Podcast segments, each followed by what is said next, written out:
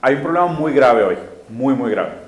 O sea, el problema grave que tenemos hoy es que de alguna manera el pensamiento políticamente correcto se comporta como una iglesia. Porque esto es peligroso. Eh, no tengo ningún problema con la iglesia ni ningún problema con la gente que, es, que, prega alguna de las muchas religiones que existen en el mundo ni nada. Y tampoco tengo problema con, con, algunas cosas de la agenda políticamente correcta. Pero sí hay un problema grave de cómo el rol que juega hoy ser políticamente correcto y el rol que juega la religión. Les voy a explicar de una manera bien simple. Si yo a una persona eh, que conozco le pregunto, oye, ¿tú matarías a alguien? Y él me dice, no, yo no mataría a nadie porque es pecado. Yo a esa persona le tendría mucho miedo porque lo que me está diciendo es, lo único que me impide pecar, o sea, lo único que me impide matar es que tengo una construcción dogmática, ideológica, que me dice que está mal, ¿no? Entonces yo delego esa responsabilidad a una estructura que me impusieron y ahora resulta que, pues no, no, yo, yo no mato porque es pecado, ¿no? Yo no mato porque me voy al infierno, yo no robo porque voy al infierno, yo no violo porque no voy al infierno. El, el pensamiento políticamente correcto es el mismo, el mismo problema y causa el mismo problema. Me parece sumamente enfermo que hoy necesitemos que instituciones, empresas, gobiernos y leyes nos digan lo que está bien y lo que está mal, en lugar de que nosotros solo tengamos el criterio humano de lo que está bien y está mal. O sea, ¿por qué estamos discutiendo sobre tortura? ¿Sabes? O sea, ¿por qué humanizamos la tortura y, o sea, por qué hoy es común de que te toque un foro de debate o una plática internacional sobre el rol de la tortura? Y aparte, en lugar de decir de tortura, le dicen eh, técnicas avanzadas de interrogación como que, no, es tortura, es deshumano, está mal. Ah, no, no, no, pero es que como en algún momento dijimos que la tortura estaba sobre la mesa como un tema de conversación, hay que poner una serie de leyes que regulen que la tortura está prohibida. Ese es el mismo problema con la religión que con estas eh, justicias sociales o el políticamente correcto. Eh, mira, voy a usar un ejemplo que escuché que me encanta, que es, por ejemplo, yo, yo, yo, considero que la tortura está mal en todas sus formas, en todos los, en todos los momentos y todas las cosas, ¿no? Pero vamos a, voy a, voy a poner un ejemplo exagerado. Secuestraron a mi hijo eh, y yo tengo atrapado en mi casa a uno de los secuaces de la banda que lo secuestró y, y está en el, en, el, en el sótano de mi casa y pues lo voy a torturar para sacar la información.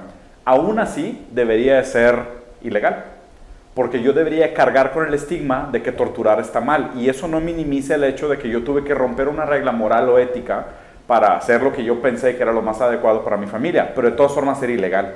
El problema es que cuando nosotros empezamos a darle cabida a ese tipo de pensamientos de decir, no, es que en algunas situaciones la tortura debería ser permitida, lo que hacemos es banalizar la tortura y normalizarla. Y esa normalización nos priva de la capacidad humana de cuestionar lo que está bien y lo que está mal. O sea, no deberíamos de, tener ningún tipo de organización, ni sistema, ni dogmatización que nos dijera de manera automática lo que está bien y lo que está mal. Deberíamos nosotros de llegar a esa conclusión de manera racional, lógica y humana de lo que está bien y lo que está mal. O sea, yo no mato porque no debería de matar a los otros humanos. El respeto a la, paz, al derecho ajeno, a la, a la integridad del otro, a la empatía, es algo que yo puedo construir y entiendo lógicamente por qué tiene un valor. No porque me enseñaron de chiquito que matar era pecado. Y, cada vez que hacemos un movimiento de ese tipo de, estructurar una sociedad que solo actúa correctamente porque las reglas la obligan a, comportarse de manera correcta, lo que estamos haciendo es de una manera como formación reactiva, permitiéndole a la gente que se cuestione de que, oye, ¿y realmente torturar está mal o es nada más porque me dicen que está mal? Y eso está sumamente peligroso y sumamente complicado. Sí, está raro, está raro cómo esto aplica en, en, redes sociales o cómo esto tiene un efecto en, tu día a día. O sea, porque, de nuevo, el, el, problema de estas cosas es cuando viene de una institución o cuando viene de una organización. ¿Por qué delegamos esa responsabilidad a un tercero? En el momento que una regla se pone como imposición, obviamente el primer, el primer reflejo que va a tener la gente es cuestionarlo. En el momento que te dicen, eh, no puedes subir fotos eh, sexualizadas a Tumblr o a Instagram, vas a decir, ah, ¿por qué? Y déjame revelo, ¿sabes? Cuando deberías de tener sentido común de decir, oye, pues tipo, si en estas redes sociales están mis sobrinos y mis, mis primitos chiquitos, pues no voy a estar subiendo fotos en bikini o semi desnudo. Es, es obvio, ¿no? Es sentido común.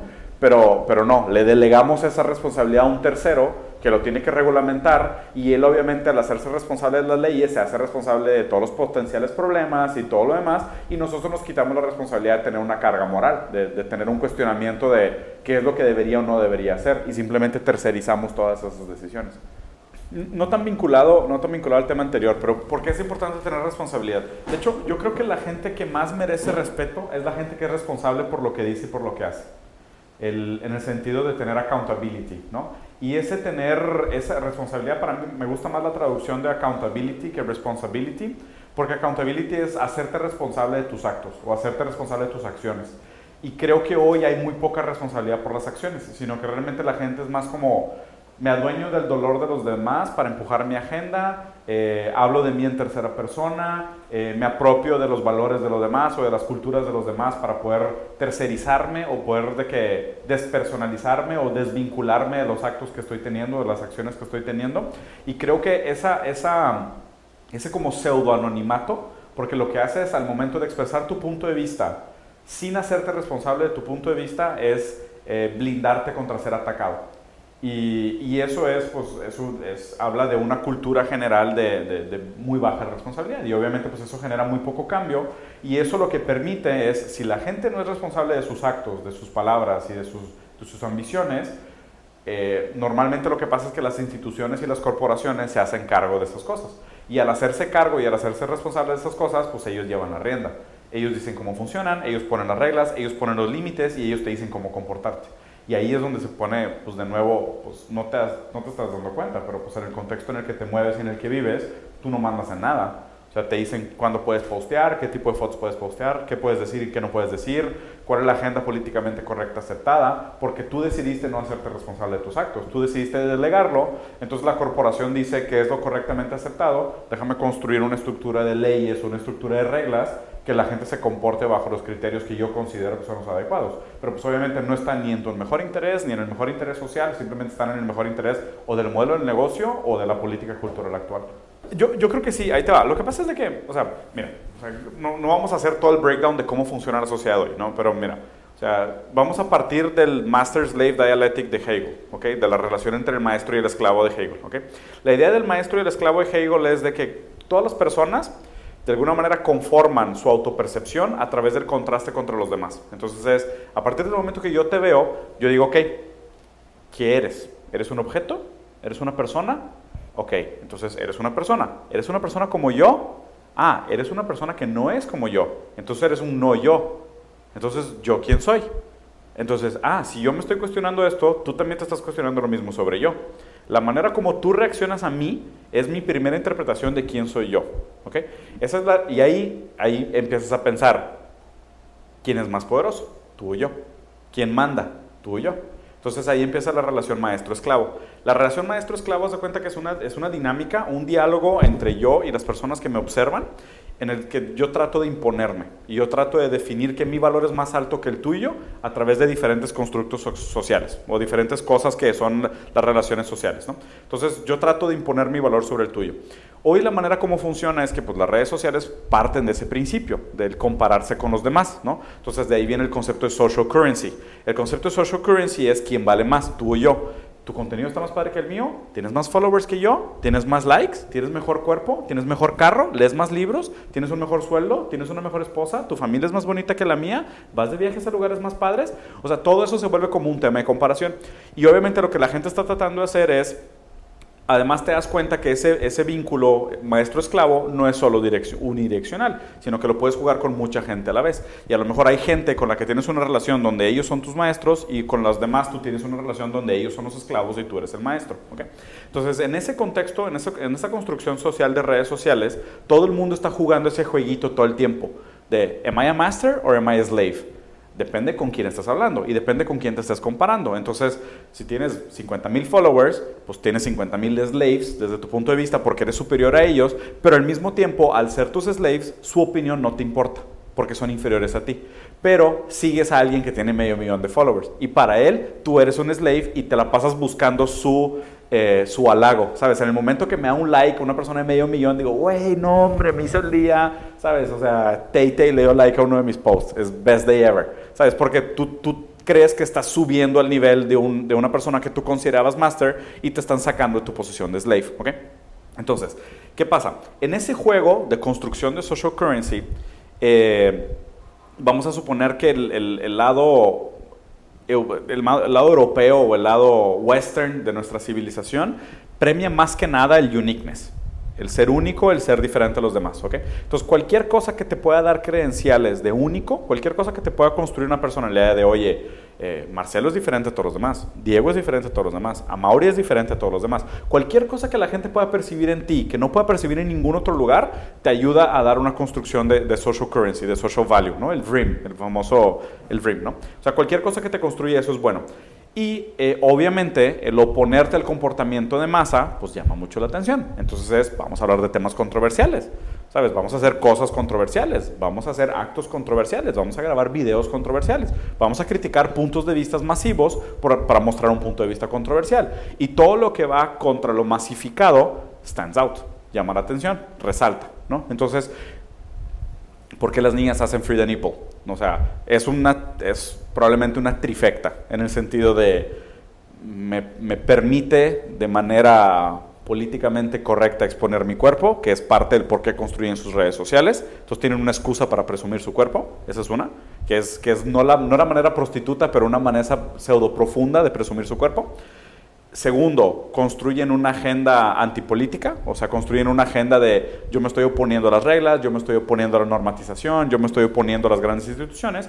Y tercero, mandan un mensaje políticamente correcto, que es el decir, ah, pues, súmense a mi causa, yo represento esta causa padre, esta causa noble, yo soy, soy más que un pedazo de carne, tengo un punto de vista, ¿sabes? Entonces suena casi como una trifecta. Entonces, la verdad es de que todo parece que construye hacia la idea de, de social currency, uniqueness y la manera como las redes sociales funcionan es este dialecto o el, este, el diálogo entre el maestro y el esclavo. Suena bien pinche horrible cuando desmistificas todo, desde que, no, hombre, güey, te la pasas nada más todo el tiempo viendo quién es el maestro y quién es el esclavo. Es horrible, güey. Y aparte hay otro tema bien interesante que siento que, o sea, la manera como vivimos hoy, muchas cosas están extremadamente banalizadas. O sea, el sexo, por ejemplo, está sumamente banalizado. O sea, no me sorprende que una página como Tumblr lo quiera censurar, pero no en un movimiento antisexualización, sino prosexualización. A mí me parece que lo que está prohibido llama mucho más la atención de lo que está abiertamente permitido. Entonces es, o sea, si ya sabemos que el 70% del contenido de Internet es pornografía, imagínate un momento donde la pornografía sea lo más común, lo más banal del mundo, que es como que hay un canal abierto en tele abierta, libre, güey, con pornografía. O sea, vamos a llegar a ese momento donde la pornografía va a ser algo sumamente banal. O sea, inclusive las relaciones sexuales van a llegar a su momento donde van a ser sumamente banales. Si ya lo son, o sea, van a ser todavía más. De hecho, hay, hay un... Zizek dice que, que, que, que, está muy interesado por el mercado de los, de los juguetes sexuales, ¿no? Entonces dice que en el futuro eh, te vas a juntar con una mujer, ¿no? Y de que, oye, pues tipo ¿te gustaría tener relaciones sexuales conmigo? Y la chava decir, ah, sí, sí, me, me parece interesante, vamos a, te vas a tu depa, ella saca su dildo, tú sacas tu, tu vagina plástica, conectan los dos a la, a, la, luz, uno se pone dentro del otro y tú te pones a tomar un, un, café con la chava a platicar, mientras el acto sexual se hace pues, de una manera extremadamente superficial y banal, que es como es hoy. ¿no? Y, y, y o sea, alejándome del ejemplo de la, del, del, del, sexo, habla de estos... Eh, como pseudoactos, ¿no? Pseudoactos como por ejemplo, cuando ves un programa de comedia, hay risa falsa. Pero la risa falsa al principio se usaba para hacerte reír. Entonces tú reías y, tu, tu, construcción social te decía, ah, la gente se está riendo, déjame me río también. Y hoy ya ni siquiera te tienes que reír, es de que alguien se está riendo por mí. Entonces acabas de ver el programa de comedia y dices, wow, qué chistoso, y no te riste ni una vez. Pero hubieron tantas risas durante el programa que de alguna manera tu sentimiento es de que pues, sucedieron muchas cosas chistosas, ¿sabes? Aunque ninguna de ellas te dio risa. Y, y, esa banalización es lo, que, es lo que mucho de lo que sucede hoy en las sociedades modernas. O sea, se banalizan muchas de estas cosas. Es, o sea, ¿cuántas chavas haciendo Free the Nipple tienes que ver antes de que ya no lees like a una que tiene senos bonitos? ¿Sabes? O sea, se llega al punto de la banalización. ¿Por qué? Porque es un tema como de oferta y demanda. O sea, si, si, entras a Tumblr y 90% de las páginas es contenido sexual, es como que, uh, que pues, ya se volvió una página porno. Pues hay otras páginas porno mejores. Entonces ya no necesito ir ahí. Y, por otro lado, desde que si ves programas de comedia y todo el tiempo pues la gente se ríe absolutamente todo lo que dicen los personajes, pues, pues qué tan chistoso puede ser, ¿sabes? Y obviamente pues de ahí nace la intención de cuando hay prohibición, hay algo padre que hacerse. Porque como dice Hegel también, de toda tesis hay una antítesis. Y lo interesante siempre es como la fuerza opositora, no la fuerza que va en la, en la misma tangente que la, que la fuerza original. Volviendo al tema de standing out. Sí. Pero lo que está padre también de eso es que es una ecuación que nunca tiene balance. Y esto es, lo, es de las cosas más bonitas que he leído sobre Hegel últimamente. O sea, él tiene este concepto como de the big idea, ¿no? La idea que, que engloba todas las cosas. Y lo padre de esto es que a diferencia de muchas filosofías o, frases o pseudo intelectualismos, lo padre de Hegel es este concepto entre la, el contraste. O sea, ahí te va. Yo, siempre he pensado que el, que el ser humano entiende el universo a través de contraste y armonía. O sea, nosotros necesitamos un objeto de referencia para atribuirle valor a un segundo objeto. Y nosotros, siendo un objeto, un concepto, nosotros necesitamos puntos de comparación para determinar nuestro propio valor. O sea, yo solo sé lo que valgo en contraste a ti, o en contraste a la gente con la que me llevo, o en contraste a la gente con la que trabajo. Yo sé si soy bueno si veo gente mala. ¿Sabes? ¿Qué pasa si todos fueran súper buenos? O sea, en contraste, o en contraste tú te, verías de que, pues, ¿yo qué soy? ¿Sabes? O sea, qué difícil sería. Es más, o sea, la, frase que me encanta es, si viviéramos en un mundo de puro lodo, habría lodo bonito y lodo feo. O igual que los esquimales tienen 70 nombres para el color blanco, o sea, nosotros necesitamos de la idea de contraste y armonía, ¿no?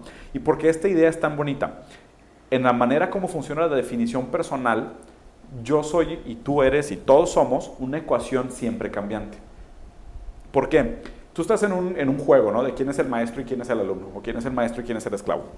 Ahorita a lo mejor yo soy el maestro y tú eres el esclavo.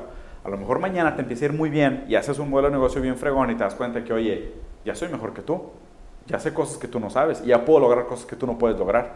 A partir de ese momento, yo me voy a cuestionar nuestra relación y voy a decir, espera, yo soy el esclavo. No, no, no. A ver, ¿qué tengo que hacer para volverlo a superar? ¿sabes? Pero eso, o sea, estoy uber súper generalizando. Eso pasa en micromomentos, en microintenciones, en microenergías libidinales, todo el tiempo, con todo el mundo, a todas horas.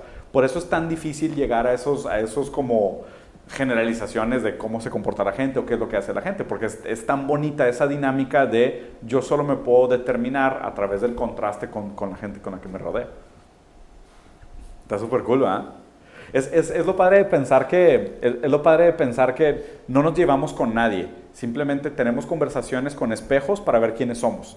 ¿Sabes? Y es bien, es, es bien interesante eso porque es, yo nunca me he visto, yo solo sé quién soy por la manera en cómo los demás me miran. Entonces, desde el principio, cuando mis papás me miraban, mi mamá me miraba y me decía, ah, ¿quién es el bebé más bonito y más gordito? Y tú decías de que yo, yo, yo, yo soy bien bonito, yo soy bien gordito. Y luego durante tu infancia te dijeron de que eres un niño bien travieso y bien chistoso. Y sí, soy bien travieso y soy bien chistoso. Y luego llegas a ser muy travieso y muy chistoso y te dicen, oye, eres un bully, tienes que, tienes que parar, lo que estás haciendo está mal. Entonces empieza de que, wow, no, lo que estoy haciendo está mal. Entonces, en ese, en ese espejo es donde tú volteas a ver la mirada de los demás y en su mirada te encuentras. Porque dices de que si la gente me ve con asco, debo ser horrible. Si la gente me ve con deseo, debo ser hermoso. ¿Sabes? Porque tú nunca te has visto. O sea, y no es un espejo real. O sea, es, es, es más como una construcción medio fantasiosa de las historias que tú te cuentas sobre ti mismo y qué tanto te las crees y qué tanto esas historias se validan con el comportamiento de los demás. Pero es interesante la metáfora del espejo porque es, yo cuento historias sobre mí y yo trato de vivir la realidad de las historias que estoy contando, porque trato de crear una congruencia entre las historias que cuento y cómo me comporto, para que la gente no piense de que pues, este, este, esta persona dice una cosa y hace otra, ¿no? Entonces tratas de hacer como esa construcción social. Pero lo interesante es ver cómo la relación que tienes con los demás es una relación de espejo. La gente que dice que no, deshazte de todo tu egoísmo y no existe el egoísmo, de que el egoísmo es lo único que sabes.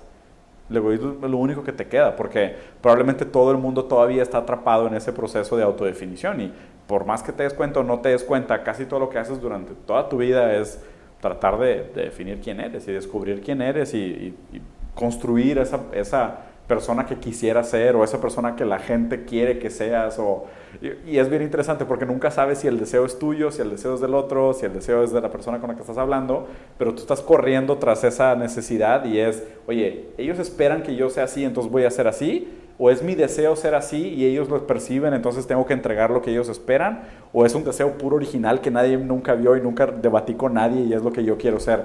Y, raramente vas a llegar a esa, solución de, no, es un deseo mío puro, o es un deseo que se impuso sobre mí, mis papás quisieron que fuera doctor, o es, pues yo prometí que iba a ser un buen hijo y pues la gente ahora espera que sea un buen hijo y voy a ser un buen hijo. Mira, ahí te va, yo creo, yo creo que la idea, o sea, esta idea de la comparación siempre ha existido. El problema es que hoy nos comparamos con mucha gente. Entonces, y, también es una comparación muy desleal, porque las redes sociales hicieron todavía más fácil que la gente viviera vidas falsas. O sea, eso es lo que está pasando. Entonces, obviamente, no solo te estás comparando contra la vida de los demás, te estás comparando contra una foto de la vida de los demás, que es muy distinta, porque las fotos hoy sabemos que se pueden retocar, hay Photoshop, hay maquillaje, hay iluminación, hay espejo, hay retoque, hay edición, hay de todo, ¿no? o sea, hay magia. Entonces, es muy injusto cuando tú te comparas contra estas vidas falsas y te das cuenta que tu vida en contraste, pues parece ser muy mala. Y, y la verdad es que también, digo, y he, trabajado, tú sabes que trabajo mucho con mercadotecnia, trabajo con mucha gente de redes, trabajo con mucha de grandes medios, de actores, actrices y demás. Y, y, me encanta platicar con la gente y muchas veces platicas con la gente y no importa el número de seguidores que tengan, te das cuenta que todo el mundo tiene sus temas y todo el mundo tiene sus inseguridades. Y, me, es más, me pasó hoy. Hoy, hoy platiqué con una persona me mandó un mensajito de, un video que posteé en Instagram y me dijo, que oye, qué cool, fíjate, y empecé a platicar y no sé por qué la gente tiene una, como tendencia a abrirse muy rápido conmigo y contarme cosas muy profundas muy rápido. Y empecé a platicar y de que, oye, pues qué cool, qué opinas de esto, ta, ta, ta, no sé qué. Es un, es un chavo que, que, que vive en Estados Unidos y de que, oye, pues qué opinas de esto, ta, ta, ta. Y me dijo de que, oye, me pasó esto, ¿cuál es tu punto de vista? Y leí mi punto de vista así medio hardcore, ¿no? Muy, muy mal, pero se sentía que él tenía una, una, necesidad sádica, o sea, como él quería ser torturado, entonces yo lo torturé.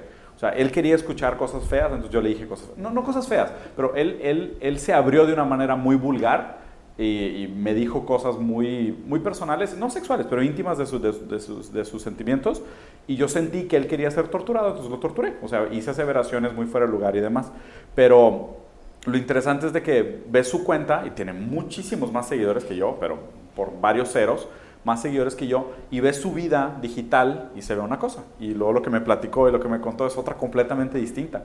Entonces es muy injusto para la gente que se compara con los demás a través de redes sociales sentirse menos o más que los otros a través de una percepción que tú tienes de su vida, que además es una proyección de su vida real. Entonces no solo está la subjetividad de lo que uno proyecta de lo que creo que mi parte bonita de la vida es, aparte de la subjetividad de lo que tú interpretas de lo que la vida bonita de la otra persona es. Por eso, por eso hay tanta depresión. O sea, porque existe demasiados como eslabones de subjetividad que se prestan a malas interpretaciones y a cargas todavía más negativas de, oye, pues mi vida es horrible por esto, esto y esto, y a lo mejor te estás haciendo, pues estás exagerando tu problema y aparte veo toda la gente en internet que se la pasa increíble y viaja un chorro y va a puros eventos bien padres y hace cosas que yo nunca voy a hacer. Y aparte la, la distancia de, pues esa gente no tiene esa vida y esa gente seguramente tiene muchos problemas que está sobrecompensando. Está bien, está bien interesante porque o sea, lo que pasa es de que el, o sea, el, cambio, el cambio que tenemos hoy de cómo socializamos a través de redes sociales es un cambio mediático, o sea, es un cambio del contexto humano, es un cambio de cómo el ser humano se relaciona. La verdad, Sí, obviamente hay repercusiones de exponer a niños tan chicos a una red social a una edad tan temprana, pero el problema es que probablemente no tengas otra opción. O sea, no es como que van a desaparecer las redes sociales en algún momento pronto. Más bien es, estamos empezando a ver cuál es el futuro de las relaciones sociales a través de los, de los medios digitales. Y esta es como una primera etapa. No sabemos cómo va a ser las relaciones sociales dentro de 50 años.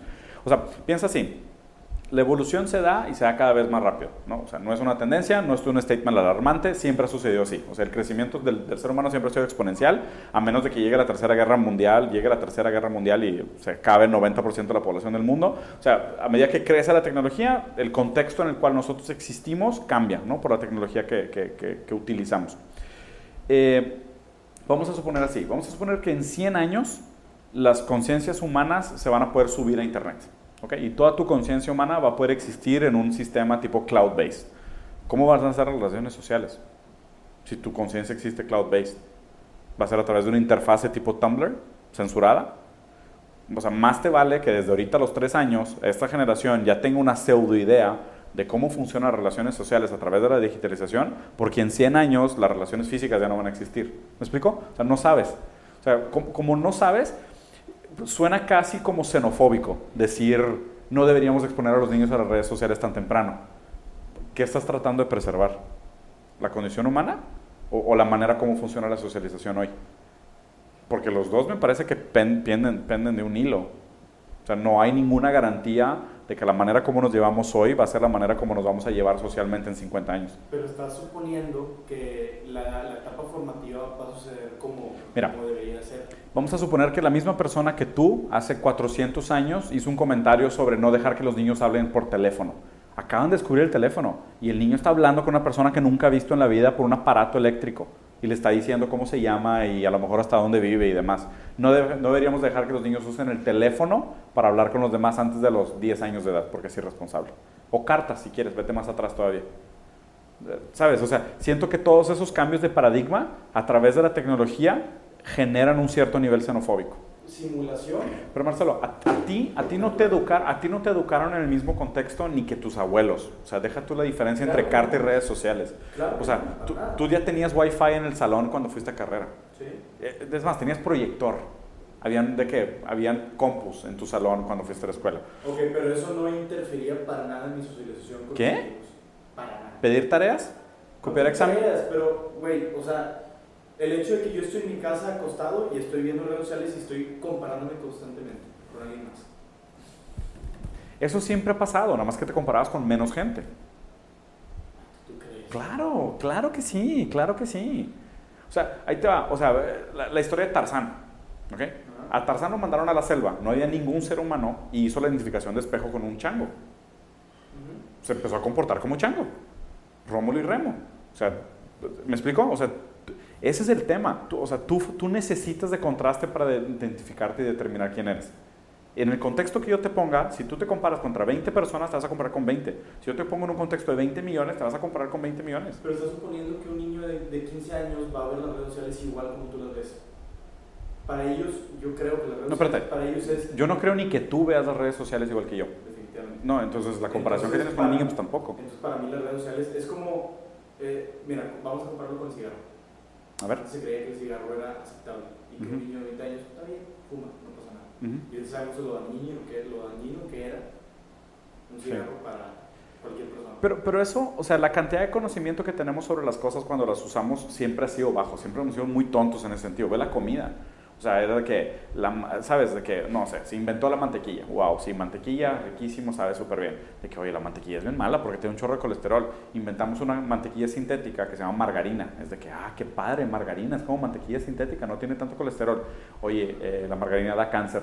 Uh, ok, vamos a regresar a la mantequilla. No, la mantequilla sí era buena, siempre sí.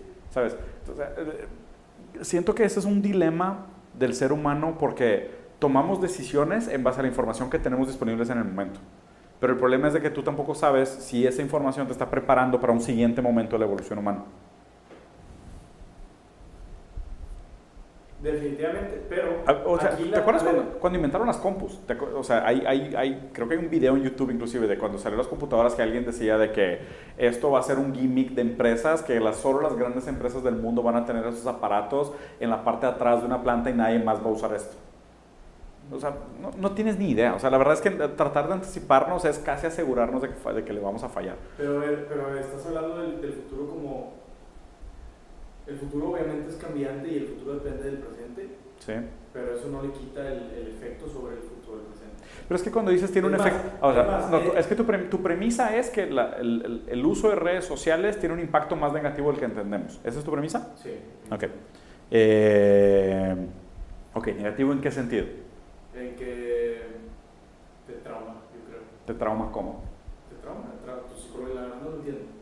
No, no te podría decir, te trauma exactamente en este lugar y, y te hace tener una tendencia a, en un futuro, eh, contarte una historia negativa.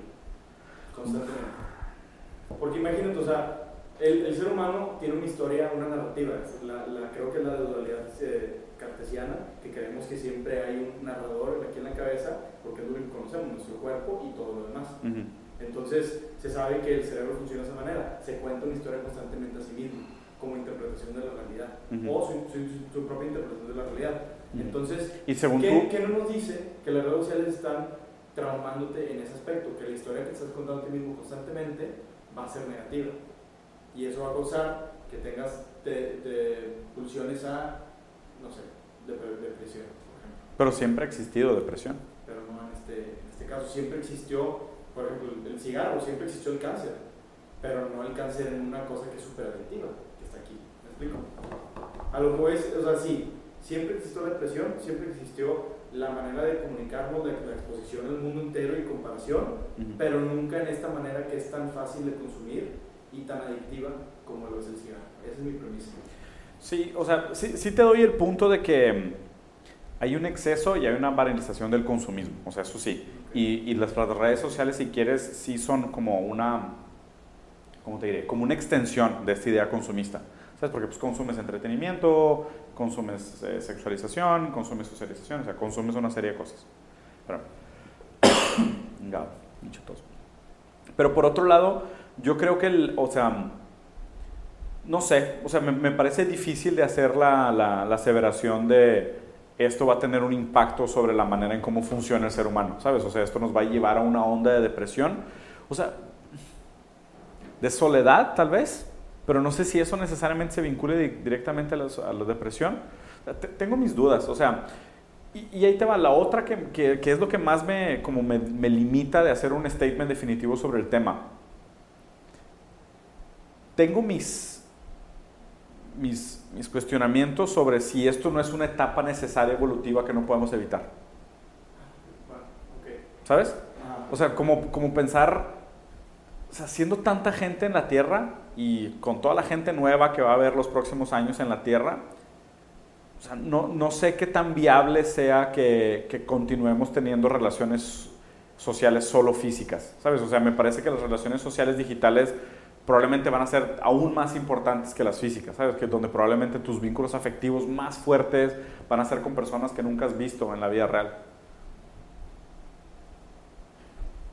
No sé, puede ser, ¿eh? O sea, porque imagínate, de la es, es en serio, porque imagínate, del libro este de Expert Secret, ¿no? O sea, la persona esta que empezó un canal de YouTube de hacer potato guns, ¿no? Y descubrió que había gente sumamente fanática por el tema de potato guns en diferentes lugares del mundo. Y era la gente que estaba dispuesta a pagar y a meterle lana y a hacer Patreon y a hacer de que VIP member o lo que sea. Y, y, construyeron un negocio muy rentable haciendo lo que amaban con gente que era tan fanática del tema como ellos, ¿no? Y, y probablemente crearon amistades y vínculos con gente de otro lado del mundo a través de un interés en común.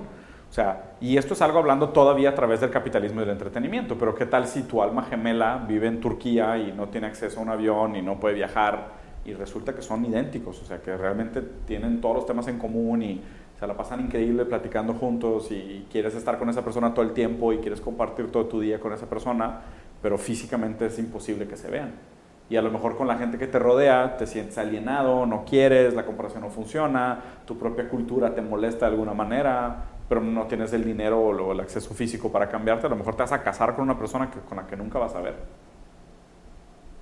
No es, no es completamente incabible. Por eso, por eso también creo que es de decir, ay, sí, está raro que un niño de tres años use, use redes sociales. Sí, sí creo que está raro pero también hay una parte de mí, que dice, oye, ¿y si esto los está preparando para otra cosa? Y los niños que ahorita estamos diciendo de que no, mi hijo lo voy a tener protegido y va a usar redes sociales hasta los 10.